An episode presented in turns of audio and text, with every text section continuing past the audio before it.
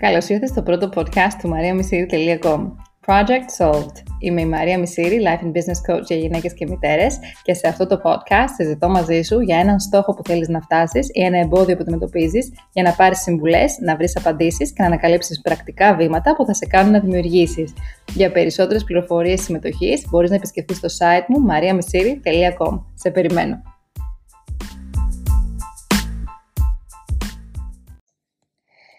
Γεια σας και πάλι. Καλημέρα, καλησπέρα. Μια ακόμα Κυριακή εδώ στο podcast Project Solved. Είμαι εδώ με την Ειρήνη σήμερα. Θα συζητήσουμε για ένα θέμα το οποίο δεν έχουμε ξανασυζητήσει μέχρι στιγμής. Είμαι πολύ χαρούμενη γι' αυτό, γιατί θα ανοίξουμε έτσι κι άλλο τους οριζοντές μας. Ε, θα, καλησπε... θα καλημερίσω για εμάς την Ειρήνη. Ε, Ειρήνη, γεια σου. Χαίρομαι πάρα πολύ που είσαι εδώ. Θέλω να μας ξεκινήσεις έτσι λέγοντάς μας δύο λόγια για σένα, να μας πεις ε, περίπου τι θα συζητήσουμε και θα το πιάσουμε μετά από εκεί. Ναι, γεια σας και από μένα. Είμαι η Ειρήνη, είμαι 43 ε, και εμένα πάντα ο μεγαλύτερος στόχος μου στη ζωή μου ήταν να αποκτήσω μία ζωή ε, υγιή, όχι μόνο όμως στο φυσικό σώμα, αλλά και στα συναισθήματα. Μία λοιπόν συναισθηματικά υγιή Ε, το μεγαλύτερο εργαλείο μου για να το καταφέρω αυτό πάντα ήταν ε, οτιδήποτε έχει σχέση με την αυτοβελτίωση. Δηλαδή η προσωπικότητά μου πάντοτε ε, περιτριγυρίζεται από θέματα κυρίως σε προτεραιότητα πράγματα που έχουν να κάνουν με την αυτοβελτίωση. Ε, ένα όμως πρόβλημα αυτή την περίοδο, το οποίο ε, έχει γίνει εμπόδιο προς αυτό το στόχο, είναι αυτό που λέμε τοξικοί άνθρωποι. Mm-hmm. Ε, οπότε αυτό θέλω να συζητήσουμε σήμερα για τους τοξικούς Τώρα μέσα μου, στο δικό μου το μυαλό, έτσι όπως προσπάθησα εγώ να το οριοθετήσω αυτό, έχω σπάσει αυτό το πρόβλημα σε τρεις τομείς. Mm-hmm. Ε, θα τους πω επαγγραμματικά και μετά, αν θες μπορώ να σου λέω για κάθε τομέα κάποια λόγια, δηλαδή εγώ τι έχω εντοπίσει και μπορείς να, είσαι, να κάνεις το λίδι. ε, Λοιπόν, οι τρεις τομείς είναι, οι εξής. Πρώτος τομέας είναι οι συμπεριφορές των ανθρώπων που με έκαναν να τους ορίσω ως τοξικούς. Mm-hmm. Ο δεύτερος τομέας είναι οι συμπεριφορές οι δικέ μου που έχω εντοπίσει που δεν βοηθάνε καθόλου σε αυτό το πρόβλημα. Mm-hmm. Ε, και τρίτος τομέας είναι ποιοι είναι οι στόχοι μου. Στον, δηλαδή, λύνοντας αυτό το θέμα, ποιοι είναι οι στόχοι μου μέσα από αυτό. Έχω κάποιους στόχους mm-hmm. μέσα από αυτό το θέμα. Οπότε έτσι κάπως το έχω χωρίσει μέσα στο μυαλό μου, σε αυτούς τους τρεις τομείς. Ε, Άρα... Θες να ξεκινήσω με... Ναι. ναι. Ε, αυτό, ο πρώτος τομέας είναι οι συμπεριφορές των ανθρώπων. Καταρχάς είναι οι άνθρωποι οι οποίοι έχεις σε επαφή και εννοείται ναι, είναι κάποιοι οι οποίοι εσύ τους ορίζεις ως τοξικούς, μπορεί και να είναι. Δηλαδή δεν σημαίνει ότι πάντα εμείς ε, πρέπει, ε, έχουμε κάτι ε, και, και, και αντιλαμβανόμαστε κάποιον ως τοξικό, άρα δεν είναι τοξικός, εμείς πρέπει να κάνουμε κάτι γι' αυτό. Δεν είναι, συμβαίνει πάντα αυτό, εννοείται. Ε, υπάρχουν τοξικοί άνθρωποι. Αυτό είναι κάτι το οποίο είναι μια αλήθεια. Άρα μπαίνεις σε μια διαδικασία αρχικά ε, να διαχωρίσεις ε, ποιοι, ποιοι είναι τοξικοί όντως και ποιοι ίσως είναι κάποιοι άνθρωποι οι οποίοι μπορεί να, εσένα να σου φαντάζουν τοξικοί ε, λόγω της δικής σου ας πούμε, λίγο κάποιων δικών σου τυφλών σημείων. Αυτό δεν ξέρω, μπορούμε να το συζητήσουμε και λίγο περισσότερο ε, όσον αφορά τον πρώτο τομέα. Ε, Ισχύουν και τα δύο. Ισχύουν και τα δύο. Δηλαδή, είναι κάποιοι άνθρωποι οι οποίοι είναι τοξικοί, θεωρώ για μενα ε, και ακόμα προσπαθώ να, να διακρίνω αν όντως ανοίξω στην κατηγορία ή όχι. Και είναι και οι άνθρωποι που προσπαθούν γενικότερα σε μια ευρύτερη να δω αν υπάρχουν κριτήρια που μπορείς να κατατάξεις κάποιον άνθρωπο εκεί. Εγώ μέχρι στιγμής αυτό που έχω εντοπίσει από τις δικές μου επαφές που, που τώρα σε, δηλαδή μέσα στα τετριών θα πει κάποιος καλά τώρα τους γνώρισε τοξικού ανθρώπους. Όχι, αλλά τώρα, ας πούμε, επειδή εγώ άλλαξα κάποια πράγματα, τώρα το αντιλήφθηκα, τώρα κατάλαβα ότι κάποια πράγματα με επιβαρύνουν. Ε, και δεν είναι και εύκολο έτσι, δεν είναι εύκολο να απορρίπτει. Δηλαδή, γενικά στη ζωή μας ε, αφήνουμε τους τοξικούς ανθρώπους στη ζωή μας γιατί εμείς νιώθουμε ότι στην πραγματικότητα δεν έχουμε το δικαίωμα να απομακρυνθούμε, δεν έχουμε το δικαίωμα να αλλάξουμε συμπεριφορά. Ε, νιώθουμε ότι θα μας απορρίψουν οι άλλοι. Οπότε αυτό εμείς θέλουμε να το αποφύγουμε. Είτε αυτός ο άνθρωπος που έχω απέναντί μου είναι κάποιος ο οποίος ε, τον συμπαθώ ή όχι. Δεν έχει σημασία αυτό. Ναι. Σημασία έχει αυτή η αίσθηση που προσπαθώ να αποφύγω εγώ σαν άνθρωπος και είναι γραμμένη στο DNA μου, ε, να αποφύγω να απορριφθώ. Οπότε γι' αυτό δημιουργούνται και αυτές οι σχέσεις και βρίσκουν και οι τοξικοί άνθρωποι το πάτημα, βρίσκουν το μέρος ε, να βγάλουν τη δική τους, ας πούμε, το δικό τους, αυτή τη δική τους ανάγκη. Η δική τους ανάγκη ποια είναι, να αισθανθούν σημαντικοί, έτσι. Ε, mm-hmm. Τις περισσότερες λοιπόν φορές ο τοξικός άνθρωπος θέλει να αισθανθεί σημαντικός μέσα από τη συμπεριφορά του.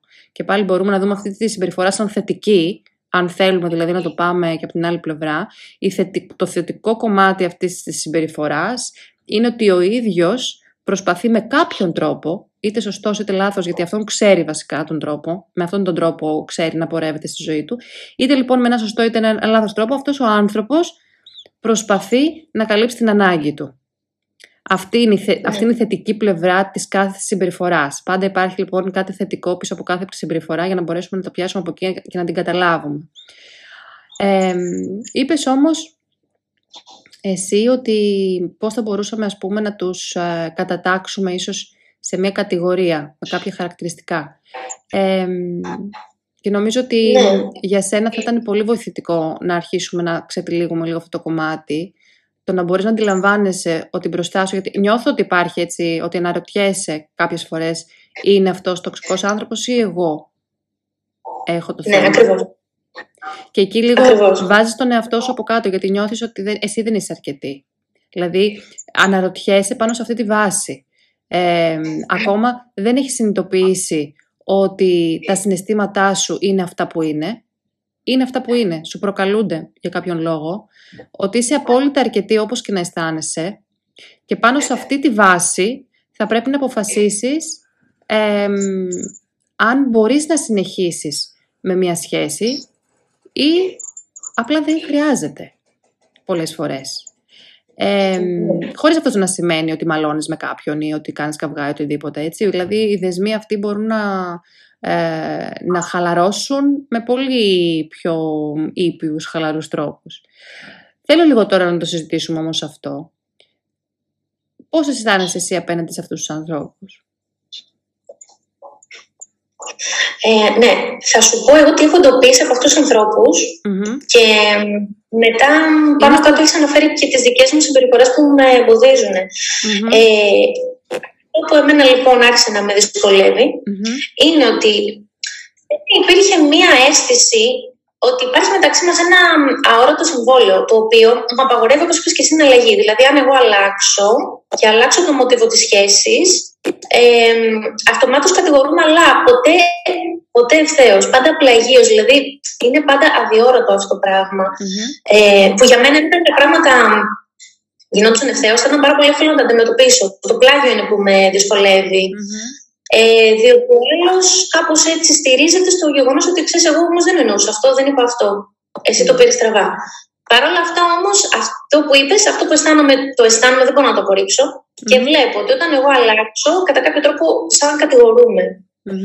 Ε, από την άλλη, παρατήρησα ε, ότι αυτοί οι άνθρωποι τέλος πάντων είχαν πάρα πολύ χρόνο διάθεση και θέματα να συζητήσουμε, πάρα πολλές ιδέες για να συζητήσουμε θέματα τα οποία είναι δυσάρεστα. Και δεν ασχολήθηκαν καθόλου με την αλλαγή μου που ήταν οι χαρές μου. Για τι χαρές μου δεν υπάρχει κάτι να συζητήσουμε με αυτούς τους ανθρώπους, γιατί δεν βρίσκουν κάτι να συζητήσουμε. Αφού είναι όλα καλά, όλα μια χαρά, δεν χρειάζεται να το συζητήσουμε. Κάπως έτσι, ας πούμε. Αλλά για ένα ενδεχομένως ένα πρόβλημα που μπορεί κυρίως ήδη να έχουν, υπάρχει διάθεση να συζητάμε ώρες και ώρες και ώρες. Και τελικά κατάλαβα ότι δεν ψάχνουν λύσεις αυτοί οι άνθρωποι. Είναι απλώς. Δεν θέλω να γίνω σκοποδεντενεκέ κανενός. Δηλαδή, θέλεις να μου, να μου πεις αυτό που σε βαραίνει, το καταλαβαίνω. Mm-hmm. Αλλά να είναι και πιο θα ήθελα ο άνθρωπος που μου το κάνει αυτό να είναι λιγάκι πιο ειλικρινής, πιο σαφής στο τι σκοπό έχει. Θες απλώς να το βγάλεις από μέσα σου; Βεβαίως. Ε, μπορώ να επιλέξω κι εγώ αν είμαι διαθέσιμη εκείνη τη στιγμή να το κάνω. Γιατί μπορεί και εγώ να επιβαρύνω από κάτι άλλο. Δεν θέλω δηλαδή η φιλία να μπαίνει σαν ταμπέλα ότι αφού είσαι φίλη θα το κάνεις. Άρα μιλάμε για φιλίες, έτσι, για να το κάνουμε και λίγο πιο συγκεκριμένο. Ναι, Ωραία. ναι φιλίες, φιλίες. Ωραία. Άρα μιλάμε για φίλους οι οποίοι θέλουν να σου πούν το δικό τους πρόβλημα ή να σου βγάλουν τα προβλήματα τα οποία έχουν με σένα, για παράδειγμα. Αυτό ήταν κάτι το οποίο το έκανα χρόνια. Δηλαδή, θα μίλη για όλο το πρόβλημά τους. Θα το έλεγα και εγώ το δικό μου. Εγώ νόμιζα βέβαια ότι αυτός ήταν ένας δεσμός φιλίας. Το είχα πάρει αλλιώς στο μυαλό μου. Τελικά κατάλαβα ότι μετά από τόσα χρόνια οι λύσεις δεν υπάρχουν. Εγώ βρήκα κάποιες λύσεις, άλλαξα κάποια πράγματα.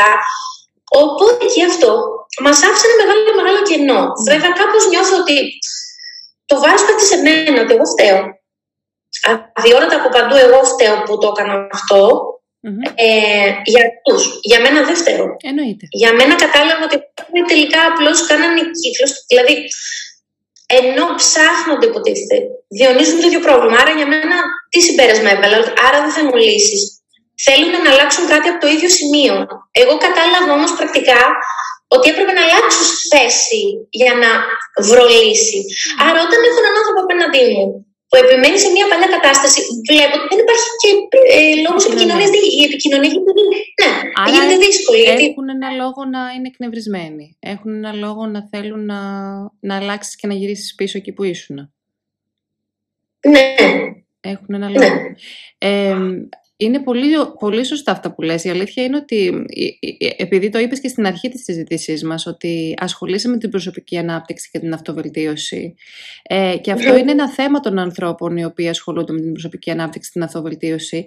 Ε, το γεγονός ότι αναπτύσσεσαι προσωπικά σε κάνει να απομακρύνεσαι ε, στο κομμάτι της επικοινωνίας από ανθρώπους οι οποίοι μένουν ε, στα ίδια. Είναι λογικό να μένει ένας άνθρωπος στα ίδια και να διονύζει μια κατάσταση. Δεν το κάνει επίτηδες. Η αλήθεια είναι ότι αν δεν βγεις ως παρατηρητής από το σώμα σου να συνειδητοποιήσεις τι κάνεις και να συνειδητοποιήσεις τι σκέφτεσαι, μπορείς να συνεχίσεις να κάνεις τις ίδιες σκέψεις ε, για πάντα.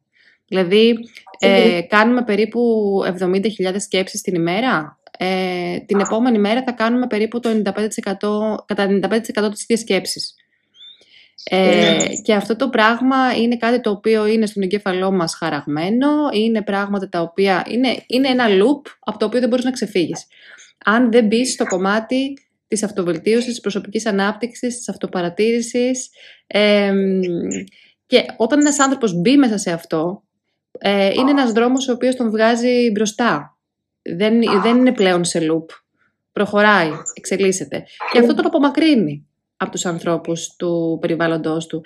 Άρα μπορούμε να δούμε θέματα μεταξύ συντρόφων που ένας ε, αναπτύσσεται και ο άλλος σταματάει. Εγώ ας πούμε μπαίνω σε μια σχέση, είμαι σε ένα συγκεκριμένο σημείο προσωπικής ανάπτυξης, μπαίνω σε μια σχέση από επιλογή γιατί εκείνη τη στιγμή βρίσκομαι σε πολύ καλή επικοινωνία με τον άλλον εκείνη τη στιγμή.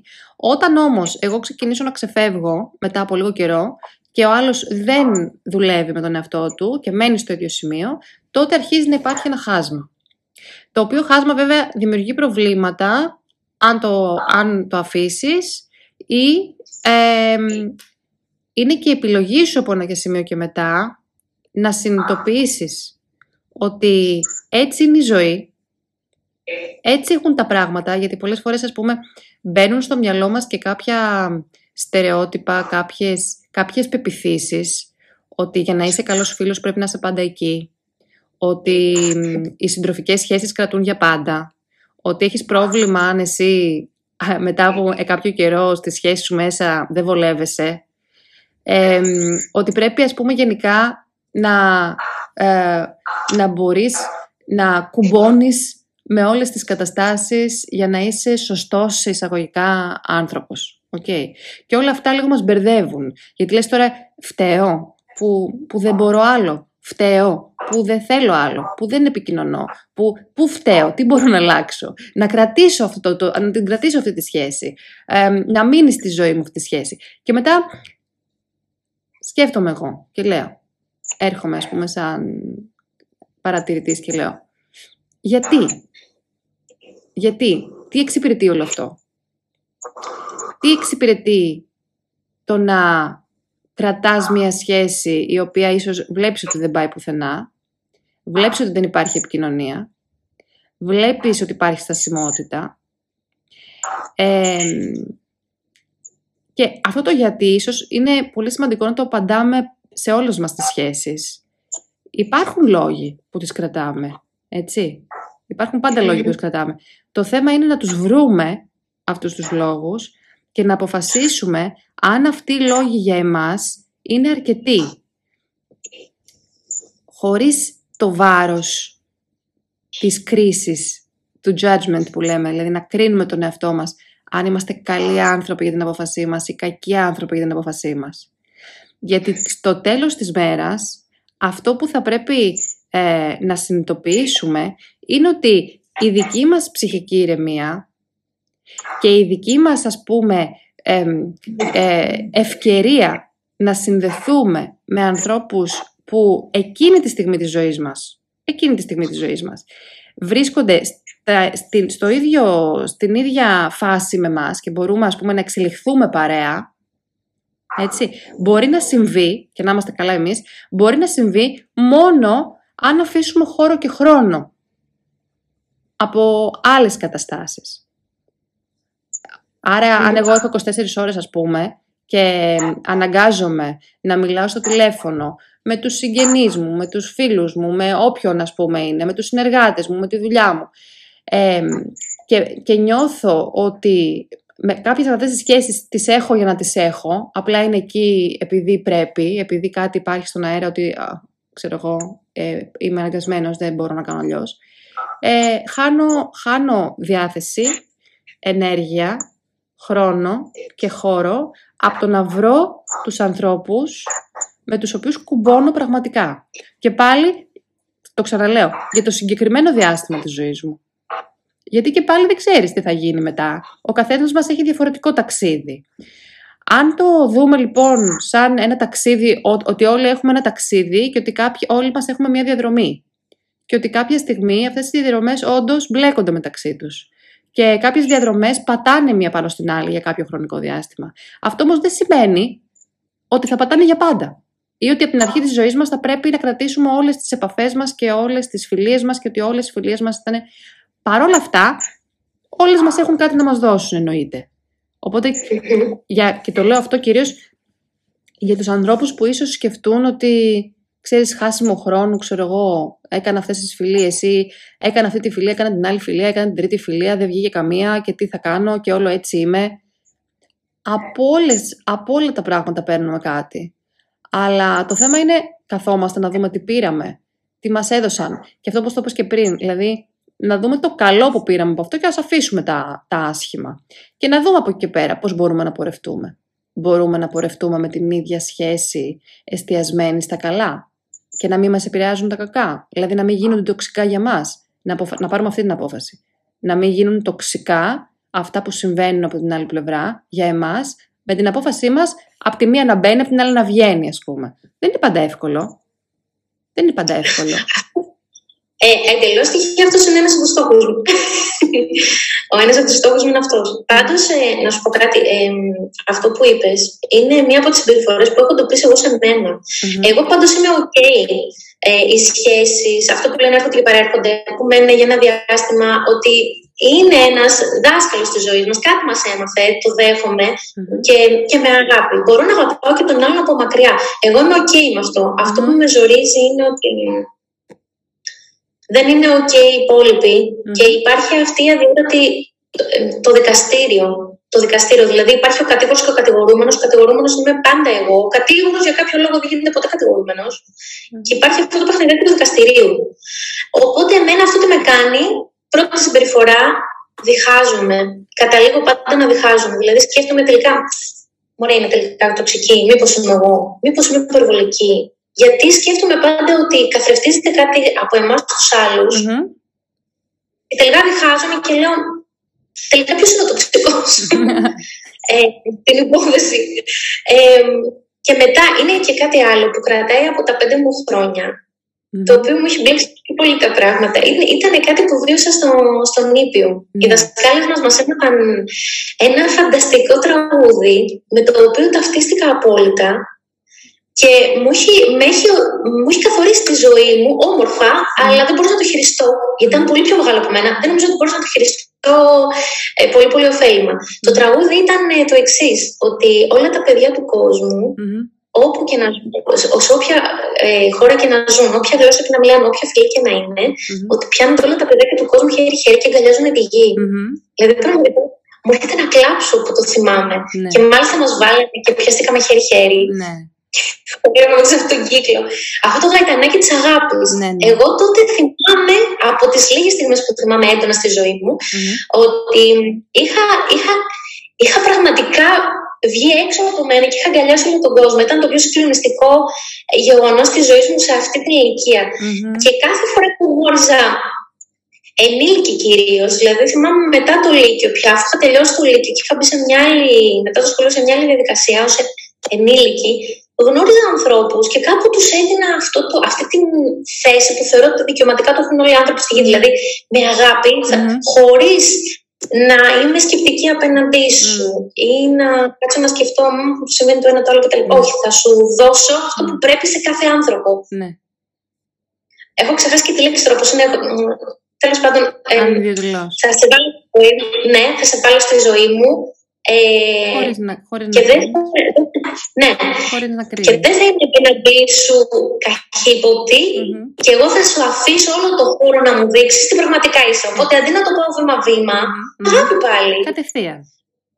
Ναι, δηλαδή ο άλλος να μου δείξει λίγο τι είναι, για να έχω και εγώ το περιθώριο και το χρόνο να καταλάβω. Μου ταιριάζει, δεν μου ταιριάζει, να κάνω την επιλογή μου. Το έδωσε έτσι απλόχερα. Οπότε, ίσως και εγώ λοιπόν κάπου μετά, το να έχω βάλει τον άλλον εκεί πάνω μπορεί να είναι πιεστικό. Δηλαδή, γι' αυτό πάντα σκέφτομαι πώς έχω γίνει εγώ το ξεκίνημα. Δηλαδή, να περιμένω οι άλλοι να φερθούν κάπως, mm-hmm. όπου δεν γίνεται, γιατί είναι άνθρωποι. Έχουν τα ελαττώματά τους όπως και εγώ. Mm-hmm. Και κάπου εκεί νομίζω ναι. ότι ε, παραπλάνησα τον κόσμο. Ότι ό,τι και να κάνεις, it's okay. Okay. Ό,τι και να γίνει, από ναι. μένα υπάρχει απόλυτη αποδοχή και αγάπη. Δεν με ενοχλεί τίποτα. Ναι. Αυτό που λες παρόλα αυτά είναι πάρα πολύ ωραίο. Αυτό μπορώ να πω δηλαδή για μένα ότι κάπου, ας πούμε, το να βάλεις τον άλλο το δοκάρι. Ναι.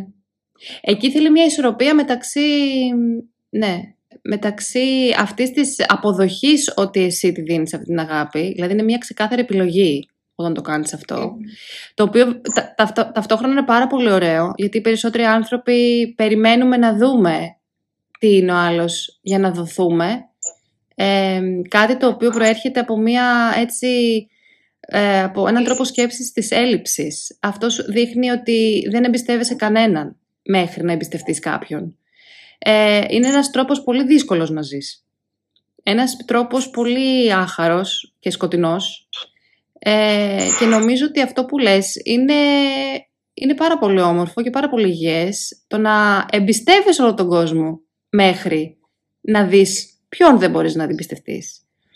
Ε, και γενικότερα αυτή η άποψη ότι υπάρχει, υπάρχουν πάρα πολλοί άνθρωποι που μπορείς να εμπιστευτείς και όχι το αντίθετο.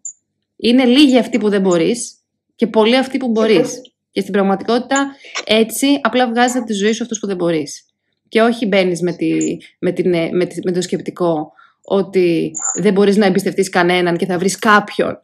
Έτσι. Οπότε η ζωή σου γίνεται πολύ δύσκολη, πολύ καχύποπτη, πολύ ε, με έναν τρόπο ας πούμε αισθάνεσαι ότι δεν μπορείς να βρεις κανέναν και όντως όλα αυτά γίνονται και μια αυτοεκπληρούμενη προφητεία. Από την άποψη ότι όταν το σκέφτεσαι αυτό, είναι αυτό. Θα, θα ψάξεις να βρεις αυτό που θα σε κάνει να μην εμπιστευτείς τον άλλον. Γιατί το μυαλό σου κινείται γύρω από εκεί. Όταν όμως εσύ πηγαίνεις με μια ανοιχτή αγκαλιά και εμπιστεύεσαι όλο τον κόσμο και υπάρχει κάτι, έτσι, που, που βλέπεις ότι σε πιέζει και, σε, και σου δείχνει ότι όπα, εκεί κάτι δεν, δεν, δεν μου ταιριάζει. Ε, είναι αυτό που είπες. Είναι ότι στην πραγματικότητα έχεις πάρει την απόφαση αυτή από την αρχή και στο ενδιάμεσο δεν έχεις αποδεχτεί ότι πρέπει, πρέπει να μην έχεις και καμία προσδοκία ταυτόχρονα. Δηλαδή, εμπιστεύομαι όλο τον κόσμο, αλλά δεν, ούτε, θα προσδοκώ ότι ε, θα, θα μείνει για πάντα έτσι αυτή η σχέση, ούτε όμως, ότι θα μου κάνει κακό ή ότι, δεν, ότι θα κάνει κάτι το οποίο ας πούμε δεν, δεν, δεν πρέπει να κάνει, ότι θα μου τη φέρει, οτιδήποτε. Όταν λοιπόν δεν προσδο, προσδοκείς κάτι, το είχαμε πει νομίζω και σε ένα προηγούμενο podcast αυτό, ε, απλά παίρνεις τα πράγματα όπως έρχονται. Και κάθε φορά λες, οπ, κοίτα πώς ε, αντιμετώπισε την κατάσταση, κοίτα τι είδε, κοίτα τι έκανε, κοίτα πώς το είπε, κοίτα πώς το είδε, ε, πώς το είδα εγώ. Μπορείς και εσύ να μπεις μέσα στο παιχνίδι εννοείται, όπως κάνεις ήδη δηλαδή και πολλές φορές αναρωτιέσαι για σένα. Αλλά αυτό που λες ότι δίνεις πάρα πολλά επίσης, είναι ένα κομμάτι το οποίο και αυτό δεν έχεις πάρει κάποια ξεκάθαρη απόφαση. Η πρώτη δηλαδή ξεκάθαρη απόφασή σου είναι ότι θα εμπιστεύεσαι όλους και είναι μια πολύ όμορφη οπτική. Αλλά απ' την άλλη, εκεί που δεν έχεις βάλει τα στεγανά, δηλαδή δεν έχεις βάλει την ασφάλεια στον εαυτό σου, δεν έχεις ασφαλίσει τον εαυτό σου σε σχέση με τις αποφάσεις που παίρνεις, ε, είναι ότι, οκ, ε, δεν προσδοκώ να είναι ο καλύτερος του κόσμου, ούτε ο χειρότερος. Είναι αυτός που είναι και πάμε να ανακαλύψουμε το ποιος είναι κάθε μία μέρα τη φορά. Γιατί και πάλι ένας άνθρωπος ο οποίος μπορεί, ας πούμε, την πρώτη μέρα να είναι έτσι, τη δεύτερη μπορεί να είναι αλλιώς, έχει διάφορες πτυχές, έχει διάφορες διαθέσεις. Οπότε είσαι ανοιχτή στο να ανακαλύπτεις και από εκεί και πέρα, ε, μέσα από, από αυτή τη σχέση, να μπορείς να έχεις μια ξεκάθαρη ε, σκέψη δική σου γιατί είσαι εκεί; Γιατί λοιπόν, ξέρεις τώρα τι με έκανες να, να καταλάβω. Ε, Καταρχάς με απελευθερώνει αυτό που λες πάρα πολύ. Με κάνει και αισθάνομαι και ανάλαφρη. Mm. Άρα καταλαβαίνω ότι υπάρχει κάτι άλλο στις σχέσεις μου που με πιέζει και εμένα. Γιατί μην νομίζω ότι κι εγώ μετά από τόσα χρόνια ότι έχω υπάρξει στο αγγελούδι, δηλαδή ναι, όλοι μας. Δηλαδή και έχω φωνάξει και έχω βρει και έχω τσακωθεί και έχω κάνει και έχω κάνει. Όλοι μας, όλοι μας. Ε, Απλώς καταλαβαίνω ότι κυρίως δίνω σημασία και βάση στα δικαιώματα των άλλων, όχι στα δικά μου. Αυτό το, το, το παραλείπω. Κάνω skip σε αυτο Ε, ε, οπότε τι έκανα. Ε, ε, γνώριζα έναν άνθρωπο, είχε, μου έκανε αυτό το κλικ. Είχε αυτά τα κοινά χαρακτηριστικά με μένα και έλεγα αυτός ο άνθρωπος μπορεί να ενωθεί με μένα. Mm-hmm. Δηλαδή, το Νοούσα, όπως έλεγε και εσύ, δηλαδή, καταλα... κατα... έχω καταλάβει ακριβώς το έχω κάνει. Mm. Έχω καταλάβει ακριβώς το έχω κάνει. Ε, και νομίζω ότι επειδή είχα εγώ τελικά κάποια έλλειψη. Α, μπράβο. Τέλεια. Ε, γι' αυτό και ήθελα διακαώς και με τόση μανία με τους άλλους να ενωθώ απόλυτα. Έτσι. Λοιπόν, έτσι όπως το λες τώρα, Εκπληκτικό. Έτσι όπως το είπες, νομίζω ότι είναι πολύ σωστό, πολύ, πολύ, καλή, πολύ καλό feedback και για τους ακροατές μας τώρα αυτή τη στιγμή. Το γεγονός ότι ε, γνώριζες κάποιον και ήθελες να είναι αυτός ο κάποιος που ναι, θα, ναι. θα σε συμπληρώσει, ενώ στην ναι. πραγματικότητα είσαι ολόκληρη, η ίδια είσαι ολόκληρη. Και απλά οι σχέσεις μας είναι εκεί για να, μας εξελι... να εξελισσόμαστε παρέα. Δεν είναι εκεί για να μας, ε, να μας ε, συμπληρώσουν. Δεν χρειάζεσαι ναι. κανέναν. Ε, τις σχέσεις σου λοιπόν τις θέλεις στην πραγματικότητα για να περνάς όμορφα. Δεν τις έχεις ανάγκη. Ok; Okay. Οι, οι, τις, τις ανάγκες σου μπορείς να τις καλύπτεις μόνη σου. Και μετά από τις σχέσεις σου θα παίρνεις τα κομματάκια αυτά τα οποία σε χαροποιούν. Δεν χρειάζεται να είναι. Δηλαδή ο κάθε άνθρωπος μπορεί να είναι έτσι κι αλλιώς κι αλλιώτικα. Μπορείς να κάνεις παρέα με πτυχές ανθρώπων. δηλαδη με την πτυχή του ανθρώπου που πραγματικά ενώνει, σε, έχεις επικοινωνία, έχεις σύνδεση. Έχεις κάτι να δώσεις επίσης. Μπορεί σε κάποιους από αυτούς να έχεις κάτι να δώσεις, να μην έχεις τίποτα να πάρεις, αλλά να θες να το δώσεις. Με κάποιους μπορεί να έχεις να πάρεις κάποια πράγματα με κάποιους άλλους ας πούμε ε, πραγματικά είναι επιλογή σου κάθε φορά και α, πώς να σου το πω, είναι 100% δικαίωμά σου να μπορείς να επιλέγεις με ποιους είσαι και για ποιους λόγους είσαι εκεί. Και δεν είναι ας πούμε ούτε εγωιστικό το να μην θέλεις να είσαι με κάποιον και να μην δίνεις, ούτε, ούτε αυτά τα, πώς το λένε, αυτά τα, όλες αυτές οι άσχημες ας πούμε ταμπέλες που βάζουμε στον εαυτό μας και στην ουσία μας αποτρέπουν από το να βρούμε την ισορροπία στη ζωή μας και τελικά να μπορούμε να κάνουμε και τους, αυτούς που έχουμε επιλέξει στη ζωή μας να είμαστε, να είναι και αυτοί ευτυχισμένοι με μας. Επιλέγοντας λοιπόν εμείς να είμαστε με ανθρώπους ε, που πραγματικά δεν, έχουμε, δεν, έχουμε, δεν ξέρουμε ξεκάθαρα γιατί βρισκόμαστε εκεί. Ε, αποκτούμε μια πολύ παράξενη συμπεριφορά κι εμείς. Καθρεφτίζουμε εννοείται τα δικά μας απέναντί τους και τα λοιπά και τα βγάζουμε όλα αυτά και γινόμαστε κι εμείς τοξικοί και γίνονται και άλλοι τοξικοί απέναντί μας. Γιατί πολύ απλά δεν έχουμε πάρει αυτή την απόφαση.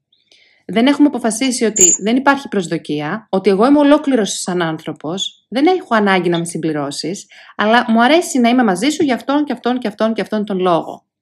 Αν καταλήξει μια σχέση να μην μπορείς καθόλου να είσαι εκεί, γιατί δεν έχεις δουλέψει αρκετά τον εαυτό σου ακόμα, παράδειγμα, σου λέω εγώ. Δεν θα φτάσεις στο, στο, στο, στη θέωση να μην σε ενοχλεί τίποτα. Ok, okay, είσαι άνθρωπος. Και πολλές φορές νιώθουμε και αυτή την υποχρέωση, ας πούμε. Γιατί με ενοχλεί αυτό και γιατί με ενοχλεί εκείνο. Κάποιοι έτσι, κάποιοι άλλοι όχι. Αλλά υπάρχουν άνθρωποι οι οποίοι το νιώθουν αυτό και αναρωτιούνται συνεχώς τι κάνω λάθος. Δεν κάνεις κάτι λάθος. Δεν κάνεις κάτι λάθος. Είσαι ο εαυτός σου. Και όσο περισσότερο επιλέγεις να είσαι ο εαυτός σου, τόσο περισσότερο θα προσελκύσει άτομα τα οποία μπορούν να συνδεθούν μαζί σου. Αλλά για να γίνει αυτό πρέπει να αφήσεις χώρο και χρόνο από άλλες καταστάσεις, οι οποίες δεν σου ταιριάζουν. Έχοντας όμως υπόψη αυτό ακριβώς, ότι εσύ είσαι, είσαι αυτή που είσαι. Ναι. Η αλήθεια είναι ότι ένας στόχο μου ήταν και αυτός. Δηλαδή, θέλω να μπορώ να έχω σωστές και υγιεί σχέσεις ακόμα και με αυτά τα άτομα, με αυτές τις τις πτυχές που είπες. Γιατί έχω καταλάβει ότι είναι μερικές πτυχές με, με τις οποίες δεν έχω κανένα πρόβλημα. Δηλαδή, με χαρά θα, θα ήθελα να έχω επαφή μόνο με αυτή την πτυχή, για να μην ναι. το πράγμα mm. και ενώ έχει ξεκινήσει τόσο όμορφα και, και δοτικά να καταλήγει τελικά σε κάτι άσχημο και ίσως τοξικό και από μέρους μου. Αυτό θα ήθελα κι εγώ. Είναι ένας από τους μεγαλύτερους στόχους μου. Mm-hmm. Και τελικά να αφήσω χρόνο να δω κιόλας αν μπορώ να το έχω και και για κάποιο διάστημα, ίσως, ίσως και να μην χρειάζεται πια να το έχω στη ζωή μου. Να μην μου δίνει κάτι, να μην έχω να δώσω κάτι. Δεν έχω πρόβλημα δηλαδή στο να το αποδεσμεύσω, γιατί, γιατί είμαι σίγουρη ότι και για να, έχω, για να είμαι εγώ έτσι, να αισθάνομαι έτσι, mm-hmm. πάνε να πει ότι ούτε στον άλλον το δίνω όμορφα, δηλαδή και ο άλλος ίσως μακριά από μένα πια, μπορεί να είναι πολύ καλύτερα. Και να βρει, να του δώσω την ευκαιρία να συμπληρώσει την παρουσία με μία άλλη, μπορεί να είναι ακόμα πιο καλά. Καταλαβαίνετε. Και να έχει μείνει μόνο η, μία γεύση, ας πούμε, της αγάπης, της εμπειρίας, mm-hmm. τη σχέσης. Mm-hmm. Επίσης, δεν μου αρέσει πέρα από τις ταμπέλες που είπες, ε, ε, δεν μου αρέσει ούτε σε μένα να βάζω ταμπέλες, αλλά ούτε και στους άλλους. Γιατί νιώθω ότι έτσι χάνω την ευκαιρία για να δω την αλήθεια.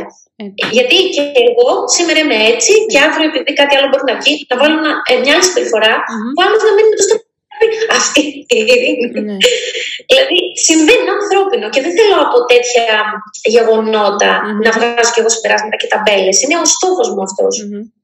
Για να μπορώ, δηλαδή να το δω πολύ από πάνω και να μπορώ και εγώ να ταξιδεύω στη ζωή Νιώθω ότι όλοι οι άνθρωποι είμαστε μονάδες νούμερο ένα, όχι 1,5 ή 0,8. Και νομίζω ότι αν δίνουμε παραπάνω ή χάνουμε ναι. περισσότερο, mm. χάνουμε αυτή τη μοναδικότητα. Σαν να είμαστε όλοι μέσα σε μια σφαίρα, ας το πούμε, και αρμονικά συμβιώνουμε. Εμένα αυτός είναι ο μεγαλύτερος στόχος μου. Αυτό θέλω. Mm-hmm. Γιατί, γιατί, γιατί και για, για να είμαι κι εγώ έτσι, δικαιωματικά έτσι που γίνεται, γιατί είναι, έτσι γεννήθηκα. Δικαιωματικά και όλο είναι έτσι. Δεν θέλω να έχω απέτηση να αλλάξει. Θέλω μέσα από αυτό που είναι να δω τι έχει να δειξει Με αυτά τα όμορφα έργα που δεν μπαίνει ο ένας μέσα στον άλλον και βλέπεις και την ομορφιά του άλλου. Σαν να λέμε ότι ο ένας είναι γιατρός, ο άλλος είναι συγγραφέας. Διαφορετικά πράγματα, αλλά ο καθένας έχει να σου μια όμορφη γεύση. Έτσι. Με διαφορετικό τρόπο. Ναι. Και... Αυτός και είναι ο στόχος μου. Η αλήθεια είναι και θα γίνει και πραγματικότητα εφόσον αυτό είναι που θέλεις και αυτό αναζητάς και στην ουσία αυτό ζητάς και στο, από τον εαυτό σου να σου δώσεις τις απαντήσεις, έτσι. Ε, ό,τι, ό,τι ψάχνεις αυτό βρίσκεις. Και όταν ναι. ψάχνεις, όταν ψάχνεις πώς θα κάνεις τα πράγματα καλύτερα και τι θα μάθεις μέσα από όλα αυτά, αυτό θα βρεις. Όταν ψάχνεις πού είναι το πρόβλημα, θα βρίσκεις το πρόβλημα. Δηλαδή, όταν ψάχνεις να βρεις ε, ποιο είναι το πρόβλημα του άλλου και συμβαίνουν ναι. όλα αυτά, θα βλέπεις μπροστά σου μονίμως ένα πρόβλημα. Θα βλέπεις το πρόβλημά του, το, για το οποίο δεν θα αισθάνεσαι καλά. Όταν ψάχνεις να βρεις το καλό μέσα σε αυτήν την υπόθεση και το πώς εγώ ταυτόχρονα μπορώ να νιώθω καλά, δηλαδή αυτό θα πρέπει να το έχουμε, όπως το είπες, είμαστε μονάδες, είμαστε ένα, οκ, Είμαστε ένα και κάθε μονάδα δημιουργεί όλη αυτή την, πώς το λένε, ε, το, τον κόσμο όλο, δηλαδή είμαστε κομμάτια ναι, του, του όλου και ταυτόχρονα όμως ο καθένας μοναδικός. Ο, ο καθένας μόνος του και όλοι μαζί. Αυτός ο καθένας μόνος του έχει την υποχρέωση για μένα, την ευθύνη, ε, να έχει ως πηξίδα στη ζωή του τι του φέρνει χαρά. Και αυτό να μην το, να μην το παραβλέπει από ταμπέλες και βιώματα και περιοριστικές πεπιθήσεις που μας έχουν βάλει οι υπόλοιποι γύρω μας, η κοινωνία κτλ. Γιατί απομακρυνόμαστε από αυτήν. Απομακρυνόμαστε από τη χαρά όταν, όταν βάζουμε αυτές τις, α, αυτούς τους περιορισμούς και με αυτόν τον τρόπο δεν κάνουμε χαρούμενους τους άλλους. Με αυτόν τον τρόπο συμβάλλουμε στο όλο. Με έναν άνθρωπο ο οποίος δεν νιώθει όμορφα. Ένας άνθρωπος ο οποίος νιώθει περιορισμένος. Θα κάνει κακό στο όλο. Δεν θα κάνει καλό στο όλο. Αν η μονάδα ναι. αυτή δεν είναι ok. Οπότε, εσύ σε κάθε σχέση που έχεις, αρχικά δεν χρειάζεται να την αναλύσεις και πάρα πολύ με, με λογικές, ας πούμε, πληροφορίες για το τι συμβαίνει, τι κάνει ο άλλος, τι, πώς και τα πράγματα, όλα αυτά, τα οποία πολλές φορές σκεφτόμαστε. Τι είπε, πώς είπε, πώς συμπεριφέρθηκε. Πώς νιώθεις; Πώς νιώθεις, πότε νιώθεις καλά; Πότε νιώθεις όμορφα; Παρατήρησε αυτές τις στιγμές. Δες τι είναι αυτό. Αποφάσισε για σένα. Τι θες να δώσεις; Τι θες να πάρεις; Πώς θες να είναι όλο αυτό; Πού σε πάει επίσης; Και πολλές φορές έχει να κάνει και με τις αξίες μας. Δηλαδή, είναι καλό να, να βλέπουμε τις αξίες μας, να τις έχουμε έτσι πάνω-πάνω, ε, πάνω απ' όλα και να δούμε αν αυτές οι σχέσεις οποίες έχουμε δημιουργήσει, όταν τις δημιουργήσαμε, ε, αν, αν εξυπηρετούν τις αξίες μας αυτές. Παράδειγμα, όταν εγώ έχω ως, ως, ως αξία την ελευθερία, ένας άνθρωπος πιεστικός, ο οποίος συνέχεια με παίρνει τηλέφωνο και μου λέει να βρεθούμε και μου κάνει παράπονο όταν δεν βρισκόμαστε ε, και θα με ξαναπάρει και θα με ξαναπάρει και θα με τριτοπάρει και θα, θα μου ρίξει εμένα τα βάρη ότι ξέρεις, ε, δεν βγαίνουμε, δεν κάνουμε, δεν δείχνουμε και υπάρχει αυτή η περιοριστική αίσθηση, για μένα γίνεται τοξικό. Για μένα γίνεται τοξικό. Γιατί εγώ έχω ναι. αξία την ελευθερία. Για κάποιον άλλον μπορεί να μην είναι για κάποιον άλλον ο οποίος έχει ανάγκη αυτή τη ανάγκη, σε εισαγωγικά πάλι. Γιατί σου λέω, καλό είναι να μην μιλάμε από την πλευρά της ανάγκης, να, να προσπαθούμε να καλύπτουμε τις ανάγκες μας από τους ανθρώπους. Καλό είναι να μην συμβαίνει αυτό. Δηλαδή να μπούμε σε μια διαδικασία να πούμε ε, αυτό εγώ εδώ τώρα το έχω στη ζωή μου γιατί, τι νιώθω ότι μου καλύπτει και αυτό που νιώθω ότι μου καλύπτει, πώς μπορώ να το καλύψω εγώ και ίσως τότε ως διαμαγείας αν αυτό που μπορέσω καταφέρω να βρω μέσα από τις δικές μου τοξικές σχέσεις. Και εδώ θέλω λίγο να το τονίσουμε αυτό, γιατί αυτά που μας λείπουν μπορούμε να τα βρούμε μόνο από τέτοιες σχέσεις. Γιατί αν οι σχέσεις μας ήταν όλες με γάλα, δεν θα μπορούσαμε να καταλάβουμε που εμείς δεν καλύπτουμε τις ανάγκες μας. Αν δηλαδή υπήρχαν άνθρωποι στη ζωή μας που μας καλύπταν όλες τις ανάγκες για φαντάσου, ε, είμαστε άνθρωποι οι οποίοι δεν αναπτύσσονται προσωπικά. Είμαστε άνθρωποι οι οποίοι δεν, δεν έχουμε μάθει να καλύπτουμε τις ανάγκες μας μόνοι μας. Μας τις καλύπτουν τα πάντα οι άλλοι και εμείς απλά δεν έχουμε ταυτότητα. Ε, αυτές τις σχέσεις λοιπόν είναι καλό να μπαίνουμε σε αυτή τη διαδικασία μερικές φορές. Να τις, να τις, να τις αναλύουμε με έναν τρόπο τέτοιο. Δηλαδή να, να καθόμαστε να σκεφτόμαστε τι ανάγκη εμένα μου καλύπτει τώρα αυτή η σχέση και νομίζω ότι τη χάνω ή με ενοχλεί, τι με ενοχλεί, γιατί Ποια, τι είναι αυτό εκεί, για να μπορέσω να βρω τον τρόπο να το καλύψω μόνος μου. Με, με το δικό μου self-talk, με τη δική μου ας πούμε, με, τη δική μου, με το δικό μου διάλογο με τον εαυτό μου. Να, να σε ρωτήσω κάτι. Αυτό, α, επειδή ήθελα να το κάνω, να σε ρωτήσω να, το, να μου το πεις λίγο πιο συγκεκριμένα. Ναι. Αυτός είναι και ο τρόπος με τον οποίο στην ουσία οριοθετούμαστε. Δηλαδή, για να έχω αυτή την υγιή σχέση και να υπάρχει αυτό το ωραίο όριο που δεν προσβάλλω εγώ τον άλλον, προσβάλλω, δεν εννοώ προσβάλλω με την ε, κοινή έννοια, αλλά μπαίνω μέσα ναι. στο δικό του κόσμο ναι. και τον επηρεάζει ούτε άλλο σε μένα. Ναι. Δηλαδή, εάν βρω εγώ ναι. την ανάγκη που έχω και την καλύψω μόνη μου και μετά κάνω αυτές τις ερωτήσεις, πιστεύεις ότι αυτός είναι ο τρόπος ο οποίος τελικά υιοθετούμαστε και οχυρωνόμαστε και μπορούμε να έχουμε τις σωστές επαφές, ναι. χωρίς να υπάρχει αυτός ο ηλεκτρισμό.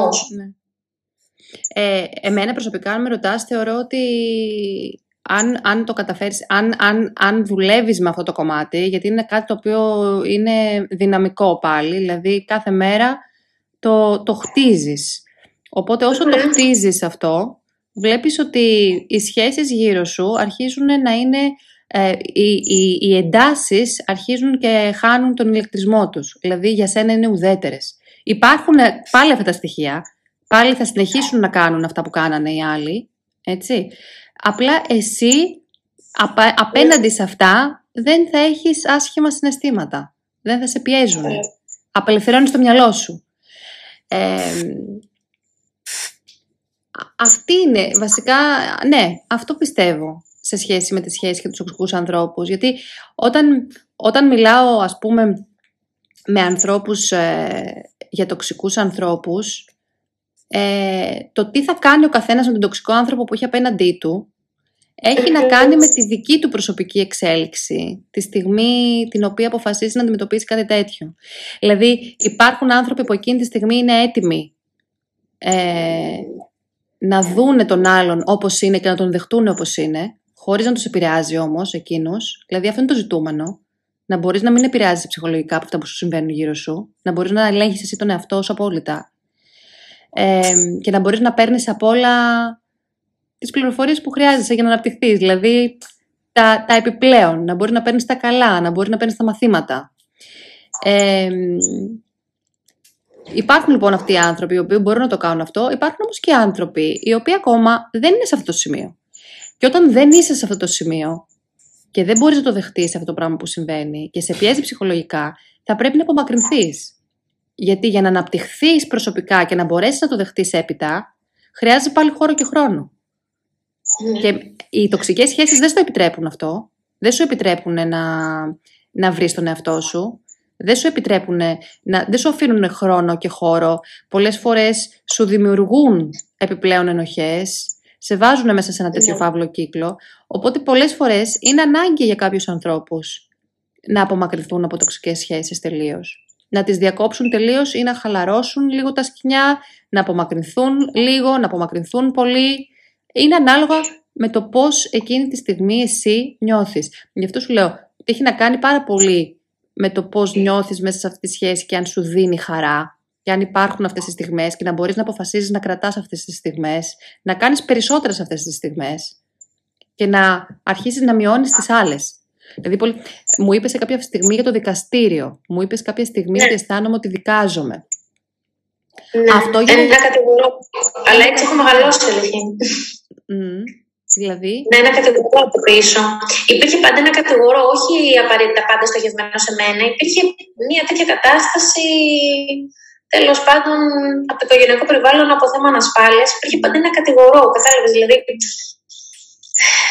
είναι είναι μερικοί άνθρωποι που μπαίνουν στη λειτουργία θύμα, οπότε φταίνε πάντα, ξέρεις, οι άλλοι είναι εχθρικοί. Ναι. Οι άλλοι είναι εχθροί. Ναι, ναι. Εγώ δεν ειμαι Και εσύ αισθάνεσαι εκείνη τη στιγμή ότι κατηγορείσαι. Ότι κατηγορείσαι γι' αυτό. Και σε πειράζει. Ναι. Γιατί ναι, με ενοχλεί. Γιατί να σου πω κάτι. Ακόμα και αν κάποιος κάνει κάτι άλλο, θα του δώσω την ευκαιρία, ας πούμε, ότι, ok, okay, είσαι άνθρωπος, έλα να το συζητήσουμε. Θα ήθελα και ο άλλος να μου το κάνει και εμένα σε ένα ενδεχόμενο λάθος μου. Και κάτσε λίγο. Θα ήθελα και εγώ να λάβω την συμπεριφορά. Ότι ξέρεις, Κατερίνα, είσαι και εσύ άνθρωπος, και έλα να το δούμε. Γιατί, ας πούμε, αντέδρασε έτσι. Δεν μπορώ να πω ότι έχω αυτή την. Ε, τη συμπεριφορά. Δεν αυτό το έχω μόνο από έναν άνθρωπο αυτή η φίλη μου είναι, είναι αδελφή μου, δεν είναι φίλη. Είναι, δεν την κατατάσσω καν στις φίλες μου. Μόνο με έναν άνθρωπο το έχω αυτό. Mm-hmm. Ε, ενώ εκτός οικογενειακού περιβάλλοντος. Μιλάω για ανθρώπους ε, που δεν είναι αίμα σου, μιλάω για ανθρώπους που τους επέλεξα φίλους. Από εκεί και ύστερα όμως, γι' αυτό σου πω ότι διχάζομαι και μπερδεύομαι, γιατί εγώ τελικά ξέρω μετά τι θυμάμαι. Αφού ηρεμώ, και έχω απομακρύνει, έχω απομακρύνει ανθρώπους, που βέβαια δεν νομίζω ότι τους έχω δώσει να καταλάβουν ακριβώς τι προθέσεις μου. Ε, μετά θυμάμαι πόσο πολύ τους έχω αγαπήσει και εγώ τα ξεχνάω όλα αυτά. Και μπορεί, αν θέλω πάλι να ξαναδημιουργήσω μια σύνδεση, αλλά να μην δώσω ίσω τον άλλο να καταλάβει ότι εμένα απλώς μου αρέσει και θέλω να θυμάμαι αυτή την αγάπη που έχουμε Γιατί σε όλα τα υπόλοιπα δεν μπορούμε απαραίτητα να συνεργαστούμε σε όλα και να επικοινωνήσουμε. Εκεί λίγο το χάνω. Δεν μπορώ να πω ότι το έχω, το λειτουργώ. με αυτό που μου θύμισες και κάτι. Μου θύμισες τη διαφορά μεταξύ κρίσης και διάκρισης. Όπου εγώ στην κρίση μπορεί να παρατηρείς την αλήθεια, αλλά έχεις σχέση με συναισθήματα. Στη διάκριση παρατηρείς την αλήθεια, αλλά δεν έχεις κανένα συναισθήμα. Έχεις αποσύρει συναισθήματο. Mm-hmm. Τώρα δεν σου πω να φτάσω εκεί κι εγώ. Μακάρι να φτάσω εκεί και να το παρατηρώ, να το παρατηρώ χωρίς να με επηρεάζει. Αυτό για μένα θα ήταν σωτήριο. Αυτή, βασικά νομίζω ότι ο στόχος είναι, θα, για μένα είναι ένας πολύ, πολύ ωραίος στόχος αυτός γενικά. Ε, μας πειράζουν πράγματα καθημερινά. Ε, απλά, ξέρεις, είναι αλλιώς να σε πειράζουν και να μένεις μέσα σε αυτό και να προσπαθείς να βρεις τη λύση ε, πώς το λένε, ε, από μια έτσι οπτική ότι έχει συμβεί αυτό και είναι κακό που συμβαίνει και γιατί συμβαίνει τώρα αυτό και όλα αυτά που νιώθουμε πολλές φορές μέσα στην αδικία που νιώθουμε ο καθένας από τη δική του πλευρά. Okay. αλλά φαντάσου τώρα να μπορείς να νιώθεις όλα αυτά που νιώθεις, γιατί είσαι άνθρωπος και θα τα νιώσεις και να αποδεχτείς ότι θα τα νιώσεις, δηλαδή να αποδεχτείς ότι θα νιώσεις αυτή την αδικία, θα νιώσεις αυτή την άσχημη κατάσταση, ανάλογα με το τι συμβαίνει κάθε φορά, αλλά ταυτόχρονα να μπορείς αμέσως μετά, αφού το νιώσεις αυτό, να βγεις από εκεί και να πεις τι είναι αυτό τώρα που με πειράζει ακριβώς; Και τι είναι αυτό το οποίο θα μπορούσα να να, σε, τι, σε τι από όλα αυτά θα μπορούσα απλά να μην δώσω σημασία, τι από όλα αυτά δεν έχουν πραγματική σημασία για μένα και θα μπορούσα να πάω παρακάτω, για παράδειγμα. Αυτό γενικά είναι κάτι το οποίο σου λέω, το κάνεις κάθε μέρα. Δηλαδή κάθε μέρα θα αισθάνεσαι συναισθήματα και αυτό είναι το καλό και αυτό είναι το όμορφο. Γιατί και τα άσχημα συναισθήματα σου δείχνουν κάτι και τα όμορφα συναισθήματα σου δείχνουν κάτι και μπορούν να γίνουν η πηξίδα σου σχετικά με το πού να πηγαίνεις περισσότερο και πού να πηγαίνεις λιγότερο, όπως είναι αυτό το παιχνίδι, ζεστό, ζεστό, κρύο, κρύο. Ε, όταν νιώθεις λοιπόν καλά, είναι ωραίο να παρατηρήσεις και ε, επίσης να παρατηρήσεις. Το ξεχνάμε μερικές φορές, γιατί όταν τα πράγματα είναι τέλεια και όλα είναι καλά, δεν παρατηρούμε πάρα πολύ. Δεν είναι στο DNA μας γραμμένο το να παρατηρούμε το πού συμβαίνει αυτό, με ποιους ανθρώπους βρισκόμαστε, τι συμβαίνει ακριβώς, ποια, ποια είναι η συνταγή, και εγώ αισθάνομαι έτσι, έτσι ώστε να μπορώ να την ξαναφτιάξω την ίδια συνταγή και ξανά και ξανά και ξανά. Ε, και ταυτόχρονα το ίδιο πράγμα και, και στα άσχημα το ίδιο πράγμα για να μπορώ να ξέρω τι δεν θέλω πολλές φορές. Δηλαδή, δυσκολευόμαστε πολλές φορές να καταλάβουμε τι θέλουμε και δεν, δεν, δεν παρατηρούμε στην ουσία ξεκάθαρα πράγματα που δεν θέλουμε. Δεν θέλω αυτό στη ζωή μου, ξεκάθαρα. Να μπορώ να το πάρω σαν απόφαση. Και από εκεί και πέρα να μπορώ να το, ξανα, να το ξανακάνω αυτό την επόμενη φορά. Όπως είπες και εσύ, ξεχνιέμαι, ξέρεις. Ξεχνιέμαι και ξαναγυρνάω. Το έχεις κάνει. Το έχεις κάνει μία, το έχεις κάνει δύο, το έχεις κάνει τρεις. Τι κοινό είχαν αυτές οι φορές που το έκανες, τι ένιωσες, τι ανάγκη είχες εκείνη τη στιγμή, τι σου έλειψε, πώς θα μπορούσες να το καλύψεις αυτό; Πόσο θα μπορούσες να πας παρακάτω, να φτιάξεις κάτι διαφορετικό; Να αφήσεις ας πούμε πίσω σου κάτι το οποίο δεν, δεν εξυπηρετούσε; Νομίζω ότι με έχεις κάνει να καταλάβω ακριβώς τι πρέπει να κάνω. Τι χρειάζεται να κάνω. Το, ε, έτσι το, δηλαδή, συγγνώμη, έχω γίνει λίγο υπερσυναισθηματική αυτή τη στιγμή, αλλά έχω καταλάβει ακριβώς τι πρέπει να κάνω. Ε, μπορεί για τον μπορεί για όσους μας ακούσουν και ίσως ταυτιστούν να, να ισχύουν, να έχουν άλλη σειρά, να ισχύουν διαφορετικά πράγματα. Αλλά για μένα προσωπικά σαν ειρήνη, mm-hmm. κατάλαβα ότι Πώς πάνε διαδοχικά οι αριθμοί 1, 2, 3, 4. Παρέλειψα το νούμερο 1 mm-hmm. και ξεκίνησα από το 2. Το νούμερο 1 ήμουν εγώ και έδωσα όλα αυτά που χρειαζόμουν εγώ στους άλλους. Mm-hmm. Παραλείποντας αυτό το, το βήμα, mm-hmm. έχω καταλάβει γιατί έχουν πάει έτσι όλε με σχέσεις. Mm-hmm. Αν δώσω όλα αυτά πρώτα απ' όλα σε μένα, mm-hmm. Και, και μάλιστα και, και να το πω κιόλας ότι είναι, είναι και εμένα και, και δικό μου δικαίωμα να αισθάνομαι, να δω αγάπη. Πρέπει να δώσω χρόνο, γιατί άμα τα δώσω όλα αυτά στον εαυτό μου και δώσω χρόνο, θα μου βγάλει κάτι σαν αποτέλεσμα και τότε θα καταλάβω αυτά που είπες, θα μπορώ να απαντήσω αυτά που είπες. Τι θέλω να πάρω, να δώσω, τι, τι μου λείπει, τι, χρειάζεται, γιατί κρατάω τη σχέση. Νομίζω ότι έχω παραλείψει το, το πρώτο βήμα. Και έχω ξεκινήσει από το 2 και μετά. Και τώρα το βρήκα μπροστά μου, δηλαδή την ελλειψη του πρώτου βήματος. Ε, εμένα αυτό μου χρειάζεται, αυτό έχω καταλάβει τώρα. Αυτό μου χρειάζεται να κάνω. Και λογικά έλυζα όλο τον κόσμο με όλο αυτό το πράγμα γιατί το έχω εγώ τόσο πολύ ανάγκη. Οπότε, ένα χωρί ενοχές και χωρίς. Θα θυμάμαι και εγώ ότι είναι και δικό μου δικαίωμα. Αποδοχή, χωρίς ταμπέλες του ναι. εαυτού σου. Έτσι όπως αποδέχεσαι εσύ όλο τον κόσμο που αγκαλιάζει τη γη, είσαι και εσύ ένας ναι. από αυτούς. Είσαι και εσύ μέσα στην αλυσίδα. Έτσι. Το ξεχνάω αυτό που να το βάλω μέσα εκεί, καταλαβαίνεις αυτό. Ναι. Και όλα είναι, δηλαδή βλέπεις ότι γυρνάει πάλι πίσω στην εσωτερική αναζήτηση, αλλά όχι από τη σκοπιά του έχω πρόβλημα όχι από τη σκοπιά του, του πρέπει να λύσω κάτι γιατί δεν είμαι εγώ αρκετός. Από την πλευρά του αποκαλύπτομαι. Αποκαλύπτομαι. Ανακαλύπτομαι. Ναι, ανακαλύπτω, το αυτό. Ανακαλύπτω την ολότητά μου. Είμαι ήδη ολόκληρος. Δεν, είμαι, δεν έχω πρόβλημα σαν άνθρωπος. δεν ψάχνομαι γι' αυτό.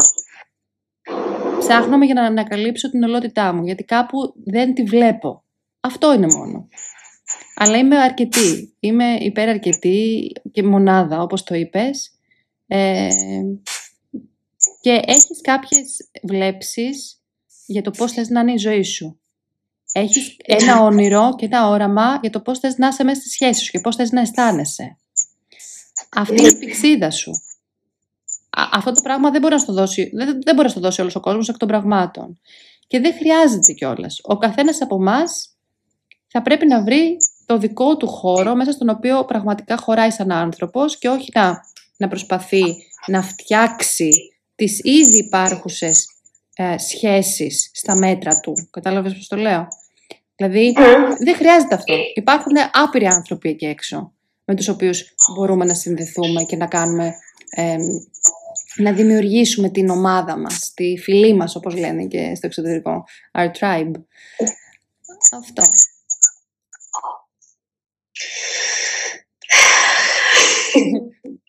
Μακάρι να μπορούσα να σου να περιγράψω πώς αισθάνομαι αυτή τη στιγμή, αλλά με έχουν συνεπάρει όλα αυτά τα συναισθήματα. Θα κάτσουν όλα. Ναι. Θα κάτσουν όλα. Είναι πολύ φυσιολογικό ναι. αυτό. Απελευθερώσου, ελευθέρωσε τα συναισθήματά σου, να φύγει και η ένταση από μέσα σου. Ε, ναι. Πολλές φορές έτσι βάζουμε συναισθήματα μέσα μας και δεν τα αφήνουμε να φύγουν. Και, αυτή, και αυτό έχει τους λόγους του. Αλλά καλό είναι να τα αφήνουμε και να αφήνουμε χώρο στον εαυτό μας να ελευθερωνόμαστε. Ε, υπάρχουν τοξικοί άνθρωποι τελικά, εδώ η απορία. ναι, ναι, ναι. Καταλαβαίνω, καταλαβαίνω απόλυτα. Είναι όλα τόσο υποκειμενικά και τόσο στιγμιαία. Γιατί τη μια στιγμή μπορεί να γίνεις τοξικός και την άλλη όχι, και εσύ και οι άλλοι. Και... Δεν ξέρω. Θεωρώ ότι υπάρχει. Είναι τόσο μαγικό όλο αυτό μεταξύ μας οι άνθρωποι. Δηλαδή, πώς πώς στις επαφές μεταξύ μας δημιουργούνται ή εκρήξεις ή φούξ ή αναλόγως πώς το χειριστούμε. Το θεωρώ και προστασία όμως αυτό, γιατί αυτά τα αποτελέσματα, ξέρεις, άμα σε τσιμπήσει κάτι, σε χτυπήσει, ξέρεις ότι. Όπου εδώ πρέπει να το διαφορετικά. Αλλιώς, άμα σου δώσει μια αίσθηση, λες, εδώ το έκανα σωστά. Πολύ σωστά. Αλλιώς δεν θα είχαμε βιβλιώσει. Αν ήταν όλα με γάλα και δεν υπήρχε πόνος, ε, θα ήμασταν ναι. σε φάση τύπου γιούχου όλοι, θα, μέσα σε ένα λεπτό θα είχαμε πεθάνει. Θα, είχαμε κάνει, θα, είχαμε κάνει, θα είχαμε γυρίσει τον κόσμο ανάποδα και θα είχαμε ε, φύγει από αυτή τη ζωή στα δευτερόλεπτα. Έτσι είναι. Έτσι είναι. Και αυτό ισχύει και στο ψυχικό μας κόσμο. Και αν μπορούμε να το αγκαλιάσουμε και αυτό, δηλαδή να μπορούμε να αγκαλιάζουμε όλα τα, τα σε εισαγωγικά άσχημα τα οποία συμβαίνουν και τα δύσκολα συναισθήματα και δύσκολες καταστάσεις ως κάτι το οποίο μπορεί να μας κάνει να καταλάβουμε πού να μην πηγαίνουμε. Ότι δεν, από εκεί και πέρα είναι γκρεμός, μην το κάνεις αυτό το βήμα. ας πούμε. Ναι. Ε, τι, τι, τι καλύτερο από αυτό, τι καλύτερη προειδοποίηση από αυτή την έντονη προειδοποίηση, γιατί χωρίς αυτή την έντονη προειδοποίηση δεν θα σταματούσες ποτέ, δεν θα, δεν θα συνέβαινε ποτέ τίποτα. Αυτό. Αχ, πόσο χάρη. Ε, και εγώ, εξής, έχω μία γλυκιάς ζαλάδα κάπου εδώ, Χριστό. Ε, με έχει, ε, κάπως έχω έτσι ταξιδέψει ε, μέσα σε όλα αυτά. είναι αυτό που λέμε είναι overwhelming αυτή τη στιγμή όλο αυτό το πράγμα. Ε, δεν το λέω με την άσχημη έννοια, πραγματικά ήταν και αυτό μια φοβερή εμπειρία. Mm. Όχι φοβερή, καταπληκτική βασικά. Mm. Με τη μεταξύ μας επαφή. Mm. Ε, πιστεύω ότι έχω καταλάβει ακριβώς τι πρέπει να κάνω. Και δεν ξέρω, σε ευχαριστώ πάρα πολύ. Αλήθεια, σε ευχαριστώ. Και εγώ σε ευχαριστώ που ήσουν μαζί μας σήμερα και μοιράστηκες όλα αυτά. Σε ευχαριστώ και εγώ για την ευκαιρία, γιατί με βοήθησες, αλλά θα σου πω και κάτι άλλο. Ε, σε ευχαριστώ που κάνεις τα podcast, γιατί εξαιτίας του πρώτου podcast είμαι εδώ και εκδήλωσα ενδιαφέρον. Επειδή τακτίστηκα με κάποια πράγματα και βοηθήθηκα από αυτές τις συζητήσεις. Ναι. Και νιώσα και εγώ... στα δούλα.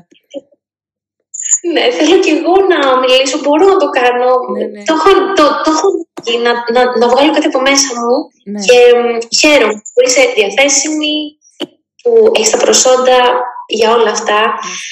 Ε, σε ευχαριστώ πάρα πολύ. Γιατί σου λέω, το πρώτο podcast, στη συνέχεια το δεύτερο, το τρίτο, με βοήθησαν πάρα πολύ και δεν είμαι τυχαία εδώ. Ναι. Και σε ευχαριστώ και μπράβο σου που το έκανες, γιατί μου έδωσε και εμένα στην ευκαιρία. Γιατί με, με έχεις βοηθήσει πάρα πολύ αυτή τη στιγμή. Έχω καταλάβει ακριβώς το τυφλό μου σημείο, όπως είπες, πού κοντά αυτό. Χαίρομαι πάρα πολύ για όλα αυτά τα λόγια, δεν το συζητάμε. Εγώ τώρα μέσα μου, εντάξει, πηδάω από χαρά. Ε, ε, και στους άλλους θέλω να, ε, πώς το λένε, χαίρομαι που το λες γιατί μπορεί να δώσεις αυτή τη, τη δύναμη και σε άλλους ακροατές έτσι να συμμετάσχουν σε αυτό.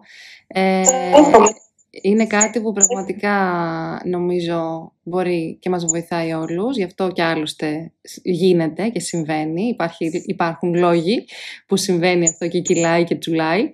Οπότε, ναι, ε, σε ευχαριστώ και εγώ πάρα πολύ μέσα από την καρδιά μου. Δεν έχω λόγια έτσι παραπάνω για, για να σε ευχαριστήσω με όλα αυτά που είπες. Ε, σε ευχαριστώ. Αλήθεια, αλήθεια, Μαρία, αλήθεια. Οι υπηρεσίε σου για μένα αυτή τη στιγμή είναι οι υπηρεσίε σου σε μένα και το εκτιμώ αφάνταστα. Γιατί εγώ είμαι 43, όπως είπα, με ξεμπλόκαρες. Δηλαδή, φαντάζομαι πόσα χρόνια και εμείς ήδη με την τοξικότητα που δημιουργούμε προ τον εαυτό μας από όλα αυτά, τις ταμπέλες, αυτά, τις επιθέσει. Ναι. Είναι το μαγικό ποδάκι δηλαδή αυτή τη στιγμή για μένα. Γι' αυτό, γι αυτό και νιώθω αυτή τη ζαλάδα. Εμείς είναι πάρα αυτό το πράγμα. Δηλαδή, σε ευχαριστώ, πραγματικά. Σε ευχαριστώ. Μια καλή ιδέα είναι, ξέρεις, μετά από λίγο καιρό ή κάποιους μήνες να τα ξαναλέμε ε, και να έχει κάτσει όλο αυτό μέσα και να μπορούμε να δούμε και στο μέλλον, ας πούμε, πώς κάποια πράγματα άλλαξαν στη ζωή μας.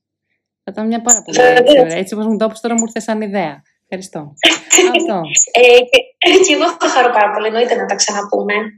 Ε, σίγουρα, σίγουρα ε, θα ήθελα και εγώ να, να δω μετά από κάποιο χρονικό διάστημα την εφαρμογή όλων αυτών. Ναι. Επιτρέπει γι' αυτό αυτό το αποτέλεσμα. Να γίνει εφαρμογή, το... έτσι ακριβώς. Να κάνεις απλά η πρακτικά στη ζωή μέσα. Αυτό. Τέλεια. Και μπορείς την επόμενη φορά να μιλήσουμε να, να μην κλαίω, μόνο να γελάω. Να σου πω την αλήθεια και τα δύο είναι πάρα πολύ βοηθητικά. Εγώ είμαι ανοιχτή σε όλα, να ξέρεις. Ε, είσαι υπέροχη. Είσαι υπέροχη. Υπέροχος άνθρωπος, ε, υπέροχα τα λες. Έχεις κάνει πάρα πολύ καλή δουλειά με τον εαυτό σου. Προχωράς πάρα πολύ δυναμικά μπροστά. Να είσαι σίγουρη γι' αυτό. Οι ερωτήσεις που κάνεις στον εαυτό σου είναι σωστές. Κάθε φορά που θα κάνεις μια ερώτηση να την, να την ξαναβάζεις δεύτερη φορά στο μυαλό σου. Να σκέφτεσαι, θέλω την απάντηση σε αυτήν την ερώτηση ε, θέλω αυτήν την απάντηση ή θέλω κάποια άλλη, ίσως να πρέπει να κάνω μια άλλη ερώτηση και θα είσαι μια χαρά, να ξέρεις.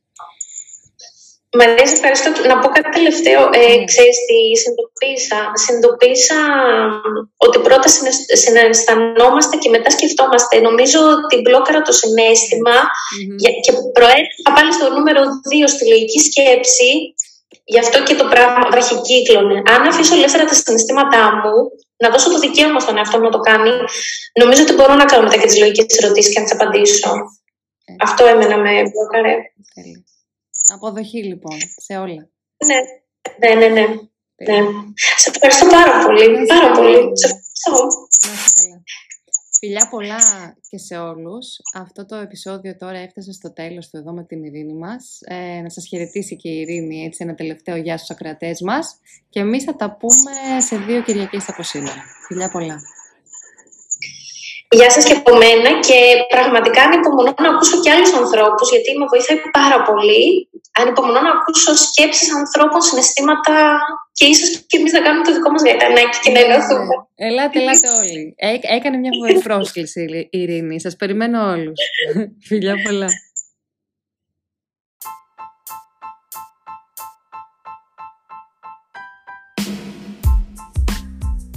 Αυτό λοιπόν το επεισόδιο έφτασε στο τέλος του και να μην ξεχνάς ότι αν και εσύ θέλεις να λάβεις μέρος σε αυτό το podcast, αν και εσύ θέλεις να κάνεις έτσι μια συζήτηση μαζί μου ανοιχτά, ε, δεν έχεις παρά να μπει στο site μου mariamisiri.com και εκεί να συμπληρώσεις τη φόρμα, την ειδική φόρμα για το podcast με το ενδιαφέρον σου να λάβεις μέρος σε αυτό και το θέμα το οποίο θα ήθελες να συζητήσουμε. Από εκεί και πέρα θα ξεκινήσει η επικοινωνία μας να βρούμε έτσι χρόνο να τα πούμε και να μπορέσουμε να ανεβάσουμε μετά τη συζήτησή μας στο κοινό μας. Εγώ σε φιλώ, είμαι η Μαρία Μισήρη, Life and Business Coach για γυναίκες και μητέρες και μέσα από αυτό το podcast θα τα λέμε κάθε δεύτερη Κυριακή. Φιλιά πολλά!